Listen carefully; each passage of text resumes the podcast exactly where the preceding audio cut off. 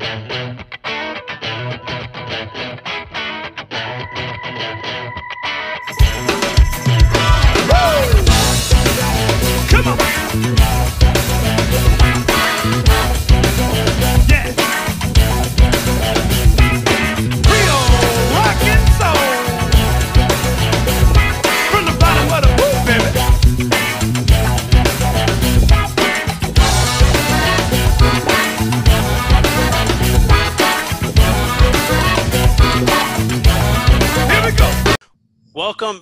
everybody, to the LinkedIn Mastery breakdown of Seth Godin's This is Marketing. So excited to bring this to you today. Been working hard here with Stacy Moore. She's built marketing departments. She's rebranded companies and overhauled training programs in past roles. She now serves as a marketing consultant and is a member of the LinkedIn Mastery. What you're in store for is this. So, this is marketing is a culmination of a hundred day seminar. This is a hundred day seminar that Seth Godin puts on. He took a hundred days and broke it down into a book, which is 25 chapters. It took Seth Godin about eight hours to read through the audiobook of this is marketing. We put a mm-hmm. lot of time and effort into this, and we've broken this down into six different areas. Uh, and actually, by doing this, what we've come up with is an understanding that we need to do a part two of this, really to dig into more of the book. Um, yeah. But we have enough information here that you are going to have your mind blown. So stay tuned, right? so we have six different sections: old versus new marketing, building something worth buying, mm-hmm. finding mm-hmm. your target audience it's not your tribe. Mm-hmm. Marketing 411, uh, advertising and marketing today, and what has changed and how we mm-hmm. need to adapt. Mm-hmm. Uh, building something worth buying. Marketing is change. If you take one thing away from here, write this down. Marketing is change, right? Write that down. Determining who you seek to serve and the concept of people like us right? Write that down. People like us. 10 things good stories do, all good stories. Find your target audience. We're going to talk about an XY grid to help you find your target audience. We're going to talk about the smallest viable market, the difference between adopters versus adapters, elite versus exclusive. They're not the same. Domination versus affiliation. Wait till you get to this point. Yeah. Mm-hmm. It's not your tribe. What is a tribe? Right, we're going to define it for you. The story of self, the story of us, and the story of right now. Marketing 411. What is the marketing promise? What promise are you making as you market to people? Mm-hmm. What are the marketing in five steps? You're going to get five steps to market effectively six things that marketers know and the stories that we tell ourselves. Awesome. Let's do this. All right. And so we did touch on this a little bit in the commercial, as you saw, but marketing before 2000, you know, the radio and the TV was invented for advertising. That's what a lot of people maybe don't think. And now things have changed, as you can see. Gary Vee here. You know, marketing today, social media is slang, is a slang term for the current state of the internet. I think that's a really great quote. Errol, you brought that uh, to this uh, slide here, and it makes so much sense. So, one of the things that Seth Godin talks about is he talks about a billion tiny whispers. Think of it like it used to be served up on a platter. It used to be car salesman, here's what you do, and kabow. And then it turned into a thousand tiny whispers, a sea of sand how do you get noticed? What does that look like? I think that's a really interesting concept. Now, I'd like to add a couple of things. I was thinking about these slides today, and I think everybody mm-hmm. that's probably present, Gary Vaynerchuk mm-hmm. is uh, a figure for everybody. So here's yeah. the thing: we were all just with our families over the holidays, and as I thought about this, I actually was sitting down with my family uh, here over the holidays, and we were watching TV and so I, it brought back some memories and i was thinking about how i used to watch tv with the family uh, on friday nights we all used to gather around the tv and, and watch the friday night lineup if anybody mm-hmm. was familiar with uh, steve urkel you know family matters i think was the name but at any rate we used to watch yeah. these shows everybody used to gather around so the thing is that at that time you know, the only real place to kind of communicate ideas for business, really, one of the main ones was the TV. So also probably while we're, you know, driving in the car, we'd hear the radio or maybe pick up a newspaper or a magazine. But it used to be that that's really where everybody had the attention and businesses could simply just buy ads, place them in the mm-hmm. place where everybody was congregating, interrupt them, and basically it had our attention. The interesting yeah. thing, though, is how strange it really felt to be sitting and watching the TV. It didn't really seem sort of uh, present day. It almost seemed a little bit surreal to be sitting and watching TV. So I, you know, taking a look at how things are now, or some other sort of memories, is that, you mm-hmm. know, being around 15, I, you know, I remember getting a new computer and being so excited to share with a, friend in a letter that I wrote to them telling them about this computer that I got that had all of these applications and we could communicate in these different ways. And AOL had just come out. And uh, in this case, uh, later on, uh, hot or not was a thing and then myspace came out yeah. and then this thing called facebook the social network right so yeah. essentially you know we experienced the birth of the internet and these social networks. Mm-hmm. And in this case, that time yesterday, going to sit down with the family to watch TV, that's the first time in the entire year that that has actually happened. And so normally the way it works now is, you know, my eight year old son, he watches YouTube videos, he watches mm-hmm. Netflix and Amazon Prime. He's choosing what he's watching uh, we watch Netflix and we watch Apple TV. We don't watch TV. And mm-hmm. we get news from search engines, Twitter, and social media. So there's mm-hmm. something significantly different with the birth of the internet as a business owner to think about trying to grab the attention of those that you want to get in front of. Absolutely. Absolutely. I think that's really key. It's completely changed and one of the things that we we you know errol you mentioned earlier to write it down is people like us right and that's one of the things that's a key concept for this book that i think that uh, maybe top five if people can go away with today that would be ideal because it's a total mind shift people like us do things like this right so yep, did you want to expound on that? I know you and I had talked because we've we've prepared so much for this about the difference in people like us and what different brands and, and different flavors look like to people. So you you and I talked a little bit about Target and Walmart. Oh yeah, I mean, look, think about it. So for everybody, if you were to choose to go to one place to do some shopping, right, and you had the choice of going to Target or Walmart, where would you go? you know, write that down. So literally, you need to go and buy some toys for your kid, or you need to go and do something, right? And you have Target and you have Walmart, really almost in the same area. Which one mm-hmm. are you going to go to, right?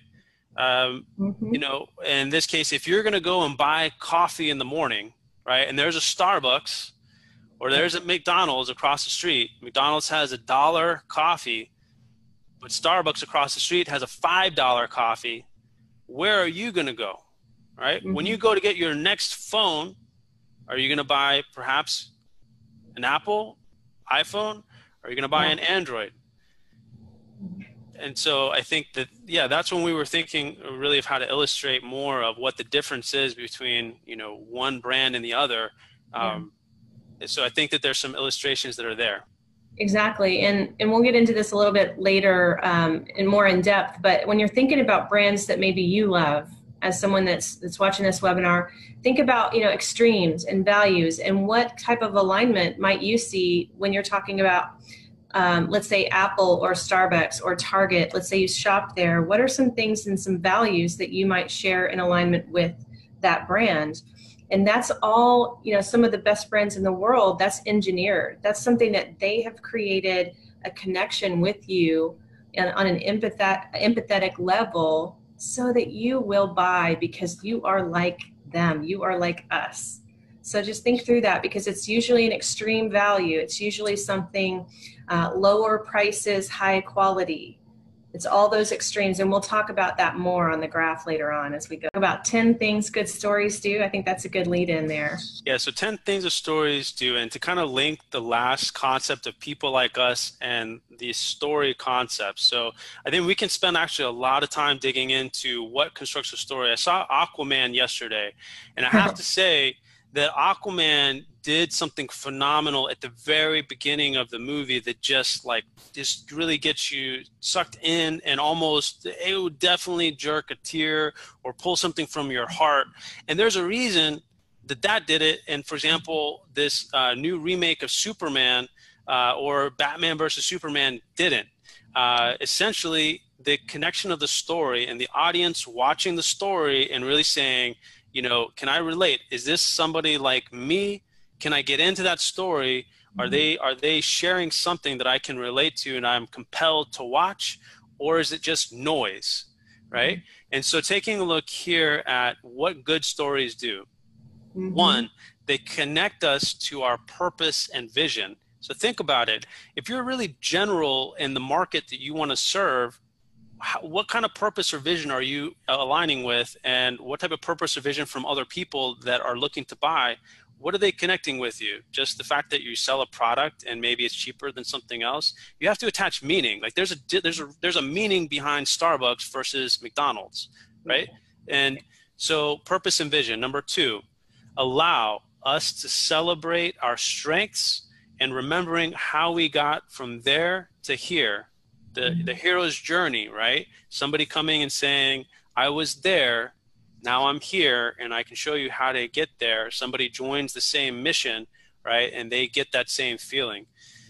Deepen, number three, deepen our understanding of our unique value and what differentiates us in the marketplace. So that's really saying for the, the, the market you look to serve, the person you're looking to serve and help facilitate change with, essentially by them interacting and buying your service, what mm-hmm. they're doing essentially is they're deepening their understanding and their affiliation with that mission. And by mm-hmm. participating with you, it's deepening their understanding, really, even of themselves. Um, number four, reinforce our core values. So by buying and interacting with what you what you're selling or what your what service it is, that it's also reinforcing that person that's going to Starbucks, right?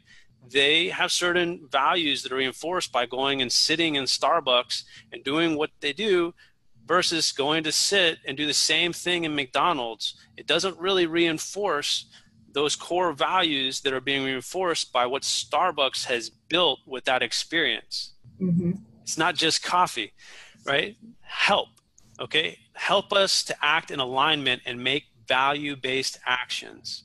Number six, encourage. Encourage us to respond to customers instead of responding to the marketplace. Seven, attract attract customers who want to support businesses that support or reflect their values. Uh, build and builds brand loyalty and gives customers a story to tell. We're going to go over an incredible example of a uh, of an enterprise, we'll say, that really built everything off of giving their clients or their customers or the people that they serve a story to tell. Um, that's going to spread your message so much more than some type of slick advertisement. Nobody's really going to talk about it. They're not going to go and tell other people, you have to go and see Aquaman mm-hmm. just because of the advertising, right? So, number nine, attain the kind of employees that you want. Number 10, help us stay motivated and continue to do work we are proud of. Mm-hmm. That's awesome. Mm-hmm. And one of the things that you know this this leads up to so perfectly is you know marketers we we make change right we are it, it's our job to, to in today's market um, be empathetic enough to understand what changes needed to be made and how do we make that change happen? And that's where tension comes into play. So the cool thing about that list of 10 um, is it, once you kind of understand that and the different things that you can do to create tension you can create change. So that's the that's the key there is that it's it's all about the change you want to make and the change you want to see in the world. And if you can change your mindset if you are a marketer or someone that's an entrepreneur um, that's wanting to become uh, you know someone that really gets in there this year and makes a big impact think of it as you are now a change agent. Marketers are people that make change happen. So this is a, a quote that we pulled out. Marketers make change. We change people from one emotional state to another.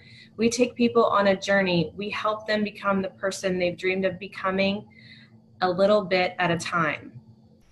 So i think that's so powerful. I love it. I love it because it, it it helps you understand a little bit more, I think, about your role as you put your marketing hat on. You're a change agent, and you do that by creating tension. Yeah, I think one one good point here too is that you're not marketing if you're not making change. So yeah. just because you understand this, if you're not facilitating the change, so the change is somebody changing their behavior to move towards something else, it's not just enough to know this. You have to be able to create the tension mm-hmm. within somebody that they feel compelled that they have to make a change. And think mm-hmm. about it. Can you really do that with just providing your product? No, you have to tap into something deeper. Yeah. Yeah, absolutely. And you have to create the tension and you have to figure out how to relieve that tension too. You can't just amp people up all the time and that's where those those 10 uh, ideas for you know how to tell a story and what what you understand about your market is so important because you can put tension if you understand how to be a, tra- a, craftsman here you can put tension on a certain thing that you feel like empathetically my market is going to think about this this way because people like us think this way. How can i put tension on this item so that they feel like there's a call to action here that they cannot resist? And then once they uh, once they go forward and go down that road how do you relieve that to let them feel at ease that they have arrived? So that's just so powerful. You ready to go into affiliation versus domination? Let's do this. All right let's talk about tom hanks first. So one of the key things that they talk about in this book that is so so amazing and i think if you've read it maybe you agree with me but Seth Godin talks about affiliation versus domination, and that that's about status and how do you gain uh, status in in tribe settings. You know, we have a lot of communities. We have a community here. Um, so he he does it basically. He says there are two figures, and think about it like Tom Hanks versus Don Corleone. So Tom Hanks is affiliation. He's the guy that is. How can we get there together? What does this look like for us? How do we make it happen? he comes alongside you he gives you that hug and you're like ah oh, we can do this you know? And don corleone is like i'm to kill you if you don't do this. How do i gain status? How do i keep my keep my place of power over you all the time? And what was really neat is if you really kind of gain an understanding of it's it's always an affiliation or domination uh, mindset that you can keep especially when you're talking about branding and positioning um, it's so amazing because I've been thinking about different companies I've worked with and worked for in the past. And, you know, you look at that and you think, wow, brands come up with a brand persona, a brand personality, and they always tend to um, kind of uh, veer towards those things that they set up in the beginning of their company as you know their core values and things like that. And so what you can do is you can look at some of these companies that you might love and think okay what are some of their core values? What is their status position? Do they think in a way of affiliation or do they think of in a way of domination? So one of the things that he um, talks about in the book is uber. When uber came on the scene um, they were obviously you know very uh, they were going after it. They were taking on anybody they could, um, lawsuits, things like that. And uh, so it, it kind of goes back to um, how you want to sell yourself and your brand and what does that personality look like. So certain uh, companies I've worked in in the past, I've thought, man, you know, those guys are rough. Like they play rough. One of them has a, a saying that says, go eat out of another dog's bowl. And that's definitely that domination kind of mentality. So you can think about that with who you choose to work with, but then also think about it from how you're marketing. What are you marketing to, and how are you attracting people? Are you attracting that person that would be a dominant personality? Or do you want to attract those people that are affiliate minded? Those people that want to come alongside you and help you out and help you get where you want to go. So it's really cool. Yeah, definitely. You know, I think the only thing I would really kind of add there is to think about, like, again, look at Tom Hanks, right? So yeah. like, so the thing is, what is it that you, if you had a product or service and you're trying to get the buy-in from Tom Hanks, like what what could you say or what would you say to Tom Hanks, right? That would create tension. What would he not want to lose, right? Mm-hmm. What would he be scared about losing? Like it's not the same thing as Don Corleone, right? Mm-hmm. Like you mm-hmm. could definitely put something straight to the to the Don and almost basically challenge like if you don't do this, you're going to lose status. Yeah. Or you, you know, you don't want to lose this opportunity because of this reason. Like it would be mm-hmm. completely different of what you would do and say like if you had something completely altruistic yeah. that really had Tom Hanks had an opportunity to show how much he cared and how much he could help, uh, really he would probably be interested in, in helping if there was, and it would probably be different for Don Corleone. So maybe just think about what would create tension for the Don mm-hmm. versus what would create tension for Tom? What would he, what would they, each one of them be scared of losing? And you couldn't present the same opportunity to both of them in the same way because it just wouldn't create tension for both. Part of this, uh, too, if you think of this, uh, the smallest viable market. So I can't begin to say how many business owners, entrepreneurs, how many people are just thinking about starting to brand and are just so scared to niche down, like mm-hmm. niche down to the T. So they're so scared that they're going to give up so much opportunity because they say i help this xyz person with this thing right? Because mm-hmm. they can help with everything. Look i'm a financial advisor. I can help anybody. But yeah. you know that's not my target. If you look to help everybody you help no one. And a lot of this storytelling and narrative has so much to do with it. Um, and so we have a couple of examples here. If you look uh, here on one side you're going to see morrissey Okay, some of you may be familiar with Morrissey, others not. Anybody that's in the music industry knows Morrissey. All right, he's been an influential figure, but he's not pop, and he's just not. He has not approached his business and his uh, his fan base in the same way that a lot of people that are all over the place have, but they also have not been as influential. The Grateful Dead. The Grateful Dead have pretty much almost like they are very often dismissed as pretty much just a hippie band right? Mm-hmm. They had one they had one Billboard Top 40, right? Mm-hmm. So here's more of the story of these two these two people these two groups these two enterprises that niched down like no other. Okay, mm-hmm. Morrissey is an artist. He shunned pop and the media. He actually has he actually has a uh, a song that uh, says "Hang the DJ." All right, that's the that's the the lifeblood of music distribution, right? Okay. Uh, so he's catered his music to the unpopular, right? Almost to an unpopular uh, segment, a vulnerable segment within really the entire world, and catered his music to those individuals. Um, mm-hmm. Now, in his career from 1988 to 2018, his solo career, he sold three 3.4 3,487,000 copies of his records. Uh, in 1991, okay, he sold out the 18,000 seat forum in LA in 15 minutes. It's wow. faster, faster than Michael Jackson or Madonna. That's awesome. But clearly, Michael Jackson and Madonna, right? They're different artists.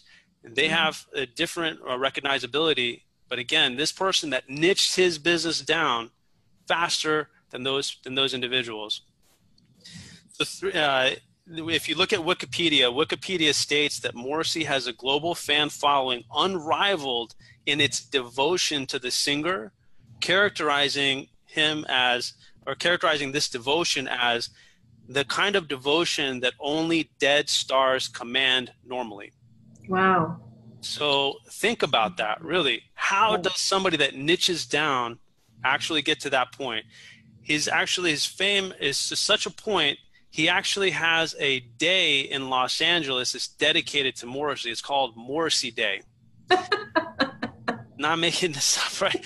So, all right, now one upping that now this is the thing so this is a, a, living icon of the music industry that's niched down and if you this is just those sales of 3 3.4 million those are just the record sales this is not even talking about the uh, the venues and the live concerts and those uh, it's it's really something else so if we take a look at uh, the other side of this too, of the smallest viable uh, market, the Grateful Dead. So the mm-hmm. Grateful Dead is uh, it's in almost even a much much more phenomenal uh, example of the smallest viable uh, market. So they only had one total top 40 Billboard hit. Again, they're easily dismissed as some hippie band with hippie followers. They grossed 350 million dollars in revenue while Jerry Garcia was alive. Again, let me repeat that. This, this hippie band, $350 million in revenue. Mm-hmm. Morrissey, who's a living icon, right? That again, what was it? So Morrissey has a devotion that is the kind of devotion that only dead stars command normally. He only did three million four hundred eighty-seven. The Grateful Dead did three hundred and fifty million dollars and they did $100 million in revenue since Jerry Garcia's death. That's $450 million from a hippie band, right? That's just in the concert sales. Yeah. That's that's not even talking about the the record album sales. So some of the takeaways from here about niching down and mm-hmm. how you could become so galvanizing, right, to uh, to segments, is that you have true fans. You create true fan, fans that show up wherever you go, that are buying whatever it is you have to sell before you even have it out because you've built so much with them. Mm-hmm. Okay, they your true fans, which you want to create, will search you out, and they're never satisfied. They're never their need is never satisfied of being connected. So to associate yourself in a branded way with that niche, that niche market, you're digging in something more than music. You're digging into the identity of those individuals that you're contributing to. You are part of their story, you're helping their story, you're creating change in their life, and then that's how you do things like this. Mm-hmm. So, and again, think about it the hippie band looking at the hippie uh, music, right? People like us. Mm-hmm. People like us. They relate. So again, uh, kind of rounding this out, essentially what these individuals have done is they've been able to appeal to a relatively tiny audience. Okay, we could talk also again about Starbucks and how they've focused, but mm-hmm. they're focusing all of their attention on their niched audience. Okay. Yeah. And again, not using any of the mass-produced uh, uh, distribution networks to get everything out. It's the fans. It's the fans that go out and tell every tell all the other fans to go out to go to see Morrissey concerts. It's all the fans that went out to say they went to travel and spend weekends to follow the Grateful Dead, who only had one top 40 Billboard hit. Think about that. And you know, when we talk about smallest viable market, one of the things Seth Godin does say too is about this is not for you versus this is for you, right? Isn't that kind of the same kind of mentality? Whereas you have a small market, and let's say the Grateful Dead, one of the things they actually encouraged long ago was people to record their shows, to share their shows, which was opposite of what you know mainstream was doing at the time. And so thinking about um, how you can make this, you know, like he talks about a tribe mentality um, versus, you know, this doesn't have to be for everyone. It can, and the best thing he says you can say is, "This is not for you," and that's okay. I think that's amazing. It's just a whole new way of doing things. Absolutely.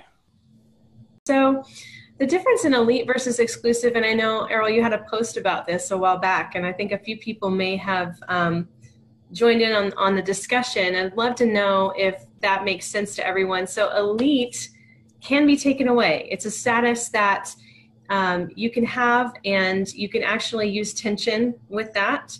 Um, exclusive is insiders versus outsiders, basically. Um, and so, uh, another key term adopters versus adapters. We wanted to touch on that because that is all, always important when you're talking about something new, a new product or a new service you're coming across, or if you're uh, just a startup and you're looking to figure out how do I get my viable market? What does that look like? Well, an adopter is actually someone that will go first.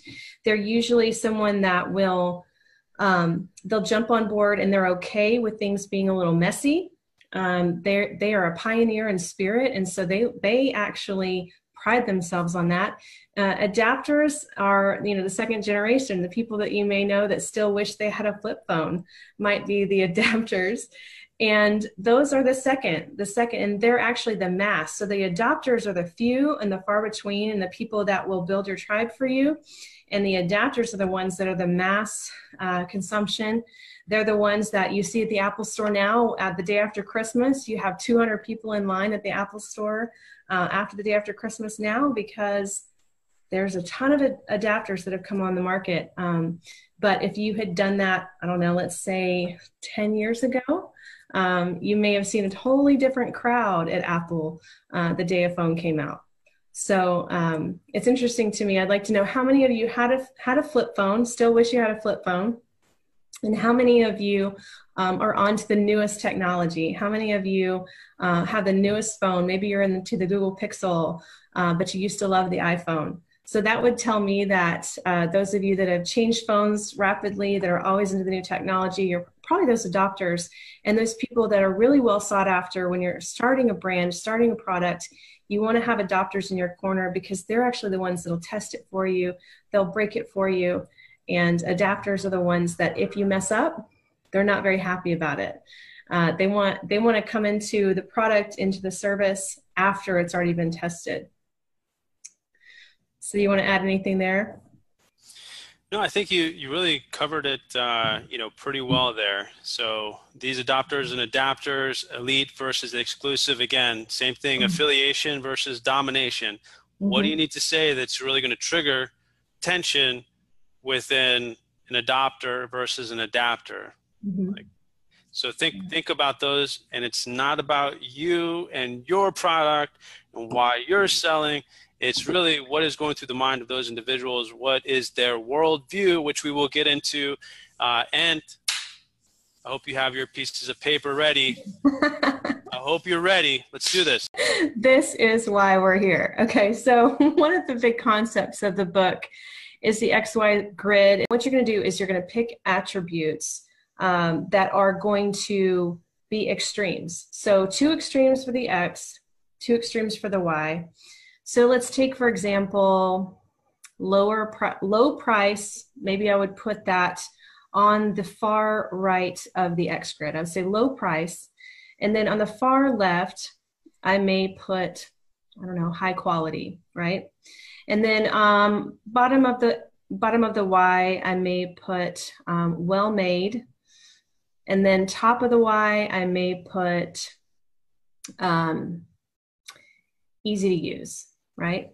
And so what you're going to do is you're going to go into these different quadrants and you're going to um, solve for those things. So let's say, let's back out of it for a second. Let's say you have a, um, a product of some sort you're trying to sell. Um, let's say it's toilet paper. Let's pick toilet paper. You're trying to sell toilet paper. So if you were trying to go lower price, higher quality, um, well made, you know, think about a different brand. What brand would kind of fit on that scale and where would they go? If it was me and I was just going to map out just an, an example, I may, I may say that Charmin might be on the far left of the X. And then um, well made, they may be kind of in this quadrant of the Y, right? So it really helps you, especially if you're a visual person. Let's let's say you have a a sol a problem that you need to solve as far as uh, one of the examples he gives in the book is um, diamonds. It, it's like a diamond broker that needs to get their product from um, you know one part of town to the other, and he goes through uh, a lot of examples on that about how you know you can get diamonds quickly if if quickly is one of your axes, right? If quickly is over here, um, you can get diamonds quickly to the other side of the of the road uh, or the city by bike messenger. You can get it to the other side uh, of the city by post office, but you may not be able to get it there if your X and Y, if your Y grid is something like, um, you know, safety is one of your key concerns. So when you start out and you can experiment with the X and Y grid, when you're talking about things that you're trying to sell, so if you have a certain product or a service and you are thinking, hey, I want customers that value this, and here's an extreme versus what they value here. And, and just do that for a while and i think it'll really help you get a visual on where you might land and where your products and services might land and what the empath- empathetic nature that you can display um, as you start to really think this through and unpack this is really powerful and it go he goes into this in, in a couple different dynamics he goes into it uh, on behavior patterns. He goes into it on um, different you know things that you can uh, as far as variety uh, in your products and services. So we can unpack that a little bit later but do you think that's a pretty good explanation of what that entails? I think it was phenomenal. Later on you know, I'll, I'll share one thing on that. So think about it again. If you try to serve everybody, you serve no one, right? The reason why is that you're too general, right? So there's nothing for people to identify with you, right? So the only thing you're competing on is price. That's the only thing. It's a commodity. It's just there's no difference between you and anybody else. Yeah. But when you work in extremes, right?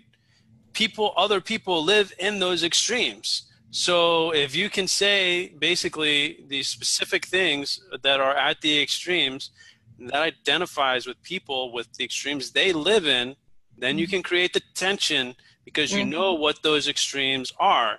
But you need to know and think in terms of those extremes, not just I have a great product and I want to sell and I want to make money. No, what are the extremes of the thought that your ideal client goes through? What do you need to do that's going to resonate and have them be like, oh, I got to go and buy from you? Mm-hmm. Yeah, it's so awesome. All right, and you want you know one of the things that uh, that we talked about a little bit earlier and we touched on, but we didn't go into it really uh, in depth. We were going to talk about tribe, and I know that you've been building a tribe here on LME, LinkedIn Mastery. So can you go into that a little bit more about his take on tribe and what that means? Yeah, so if we take a look at the tribe, uh, I have a couple of uh, things here to kind of go through. So, really, with the tribe, um, this is really talking about the story of the self, the story of us, and the story of now. Mm-hmm. Think about again the affiliation. Again, um, when you're thinking of the tribe, the tribe exists without you there, mm-hmm. right? Yeah. What you're doing as somebody who's trying to organize the tribe is you're pulling people in, but they have associations and affiliations. They have a narrative, they have a story that's already going on. But you're coming up really almost as a leader to basically reiterate the story and, and you're kind of letting them know, look, I'm part of you. You know, this is an area that you need to congregate or that we can help you with. So essentially, it's a story of self. The tribe is it's an ongoing story of the individual narrative that is uh, affiliated with all of these people that fit within this particular tribe. It's a story of us. It's a story of, of right now. Um, so again, the tribe is already there. You can help facilitate a tribe, but you don't own it. You mm-hmm. never own the tribe. It's not nothing that you own. You can help to facilitate, nurture, grow, pull more people together. But all you're doing again is you're helping to facilitate the um, the growth of that tribe and the increased connection of the tribe, continuing to add value, helping those within the tribe to become better. Mm-hmm.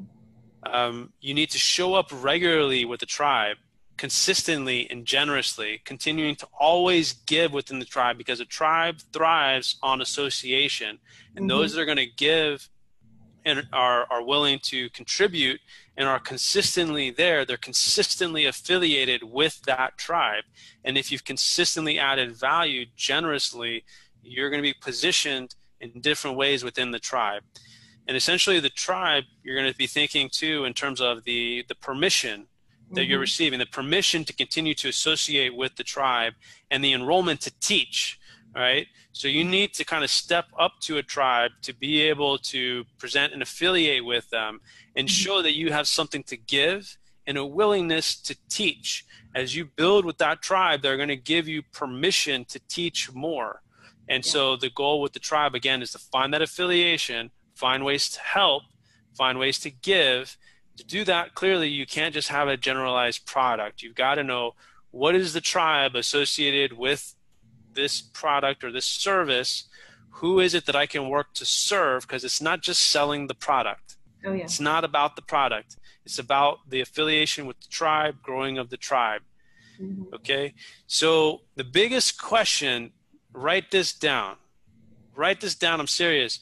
Will they miss you when you are gone? Mm-hmm. If one person will miss you when you are gone in that tribe, you know you're onto something. Mm-hmm.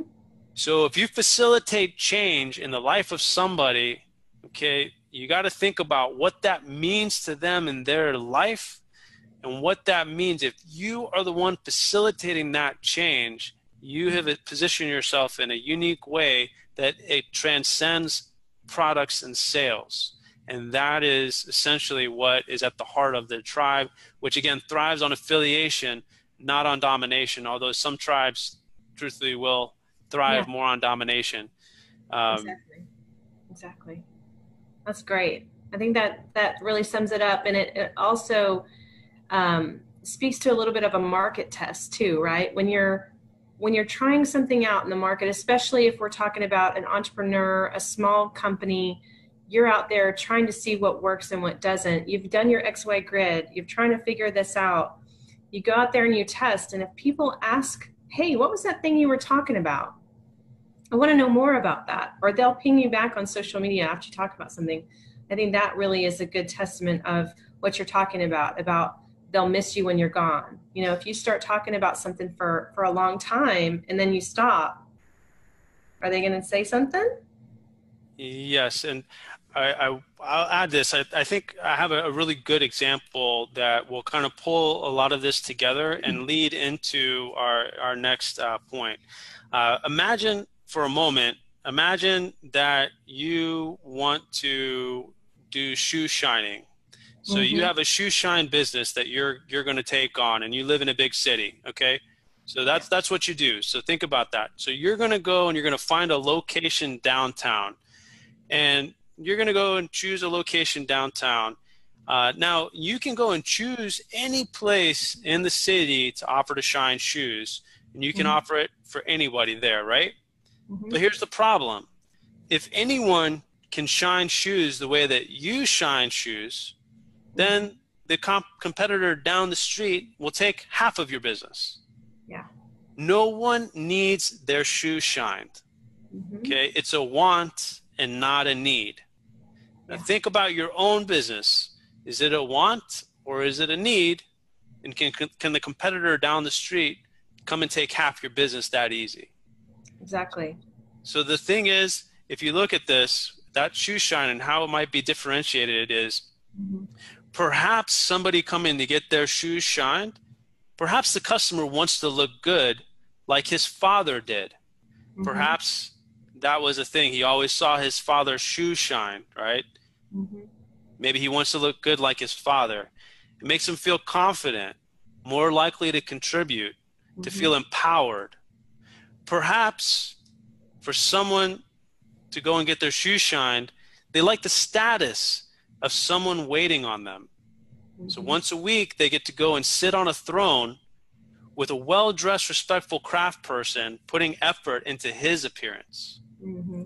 Perhaps there's a signifier by going to this specific shoe shop in this particular part of town from this specific craft person that they wouldn't even bother to go to except that this is something that people like them are supposed to do to get their shoe shine in this particular part of town by this particular craft person and maybe that's why mm-hmm.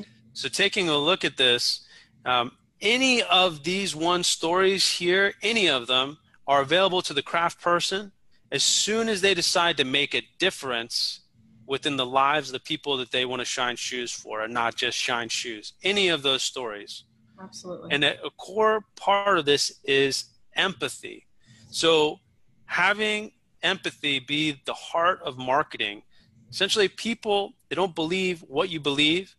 You have to understand this. They don't know what you know. Okay? Mm-hmm. They don't they don't want exactly what you want. Everyone has an eternal life that's as rich and contributes uh, and and is as rich and conflicted as, as yours.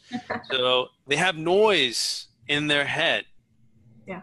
Okay, they have rights and they think they've suffered affronts to their rights by others. Okay, they're afraid and they also realize that they're lucky. Mm-hmm. Okay, everyone has an impulse to make things better, to connect, to contribute, to, to, to want something that they can't possibly have. Everyone is lonely, insecure, and afraid, and they all care about something. Yeah. So, knowing that, what you have to do as a marketer is that you need to understand where people are coming from and look at essentially working with them, dancing with them within the mindset that they have, mm-hmm. and structuring your entire experience that that person has around that narrative that they have. Exactly. And that's marketing. That leads right into our next topic about the marketing promise, right? So, um, one of the things that really I think it, it impacted me and it really seemed to impact Errol as well on um, it was the marketing promise, you know, and it, it basically boils down to three things. And I think this would be if you are uh, a person that that's a note taker, I definitely would write these three downs, three things down. So marketing promise is my product is for people who believe blank. My product is for people who believe blank. And then I will focus on people who believe blank. And then uh, the third thing of this is I promise that engaging with what I make will help you get blank. As a marketer, as someone, you know, even if you're you're an entrepreneur, you're a marketer, right? Um, you've got to be willing to take chances, to be creative, to understand that disruption is um, is key today, especially in this economy. Uh, and everyone, you know, you can't serve everyone. We talked about that earlier too. Saying, I made this for you, and saying, this is not for you, are actually the most empathetic, most wonderful things that you can do. And he talks about in the book uh, having, you know, your competitor. Um, their their information even so that you can give it to someone that is not um, your best fit is actually a wonderful thing. And when you get so targeted on who you're there to serve, it's going to make an impact. Uh, it's going to build that tribe that we talked about. It's going to make that community that you need to survive. And it's going to make your life better because you're not going to be focusing on clients and trying to please everyone. Uh, you're going to be focusing and committed and trying to build up and teach uh, those that you serve. Um, and you know he talks about change is best made with intent. You want to make sure that you're changing based on those triggers based on uh, those 10 things we talked about in the beginning the story the tension you want to make sure that you're doing it intentionally. That's what good marketers do. They know what triggers their audience and they know how to push that button and they also know when to relieve that tension. So in storytelling you know all human beings tell themselves stories. We all um, have um, hopes and desires and dreams. And when you can get to that empathetic place where you are a storyteller and you're bringing someone along on a journey, that is the most impactful marketing you can do. And, uh, you know, stereotypes. We group people into stereotypes uh, with similar stories and decisions that they would make based on those stories but we also know that everyone is an individual and what works for one person may not work for another it may actually turn people off that's where market research and testing is really important he goes into a lot about um, different people and you can go into the xy graph actually the grid. You can do that for personality types and affiliation versus domination and that's an also also a really powerful exercise to do because some people may have um, a real heart for helping others, um, but they may need to be in that dominant place. They may need to be seen. So you might market to them completely differently than someone that is a servant leader who never wants to be in public. So there's a whole lot of other things you can do with with the stereotypes and the XY grad, grid that way.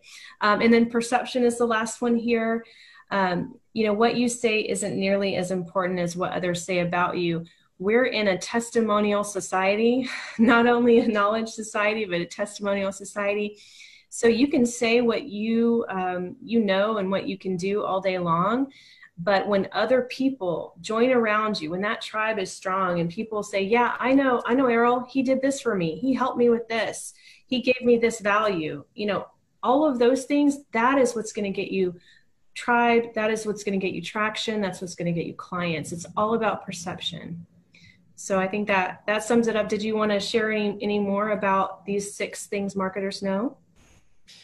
You know, I think you, did a great job with that. It's, um, you know, I come from a, a really just a very focused sales background and you know sales and conversations you deal with a lot of these types of things too but mm-hmm. marketing really takes it to another point and a lot of people that are just stepping into business and putting on a, hat as an entrepreneur uh, mm-hmm. need to be taking into account so much more uh, and this uh, this marketing piece it really goes over you know a significant amount of different uh, i guess pieces of that puzzle yeah. that are really important absolutely all right well, one of the amazing concepts also that we wanted to, to make sure that we just showed you a little bit of a visual here. He talks about in the book, your work is a tree. You know, and I'll just read this out loud. You know, your work is a tree. The roots live in the soil of dreams and desires of those you seek to serve. Roots run deep uh, if your ideas are important enough. As your tree grows, it becomes a beacon. If you've planned well, you begin to attract attention. And because there are few other trees in your area, it grows well and it will grow tall. And then, you know, he says, don't show up with an acorn and expect a crowd. When he's talking about your tree, your work is a long standing legacy to who you are and what you do as a marketer. And you know your ideas are going to are going to grow and sprout and other people are going to be attracted by that. You're going to grow your tribe if your products and services give value to the market and that you actually serve people. And it's just going to over time it's going to be a long standing testament of what you can provide. So don't be uh, he just talks about don't be concerned about how long it takes it may take a while you know don't show up with that acorn and expect to get something the next day you've talked about bamboo right you talked about how yeah. long it takes. yeah, absolutely. I mean, I, I really love I really love that story of the bamboo tree and the bamboo tree. Uh, for those of you that are not familiar, the bamboo tree it takes something unique to grow the bamboo tree. Mm-hmm. You have to water bamboo the the seed for the bamboo tree for five years. It's crazy. If, if you stop and miss one day of watering, it dies and in five years, what happens though is that the bamboo tree starts to grow. And in five weeks, it grows 60 feet tall. And then the question is did it grow 60 feet tall in five days or in five years? Mm-hmm. And so that is the story of the bamboo tree. and yeah, I have to add here. So what's just burning in my mind to, to share here, to kind of drive his attention to again, is the soil of dreams and desires of those you seek to serve. Mm-hmm. I think what's resonated really so significantly with me in this work is this concept of seeking to serve. It's such a different concept than selling or exchanging money.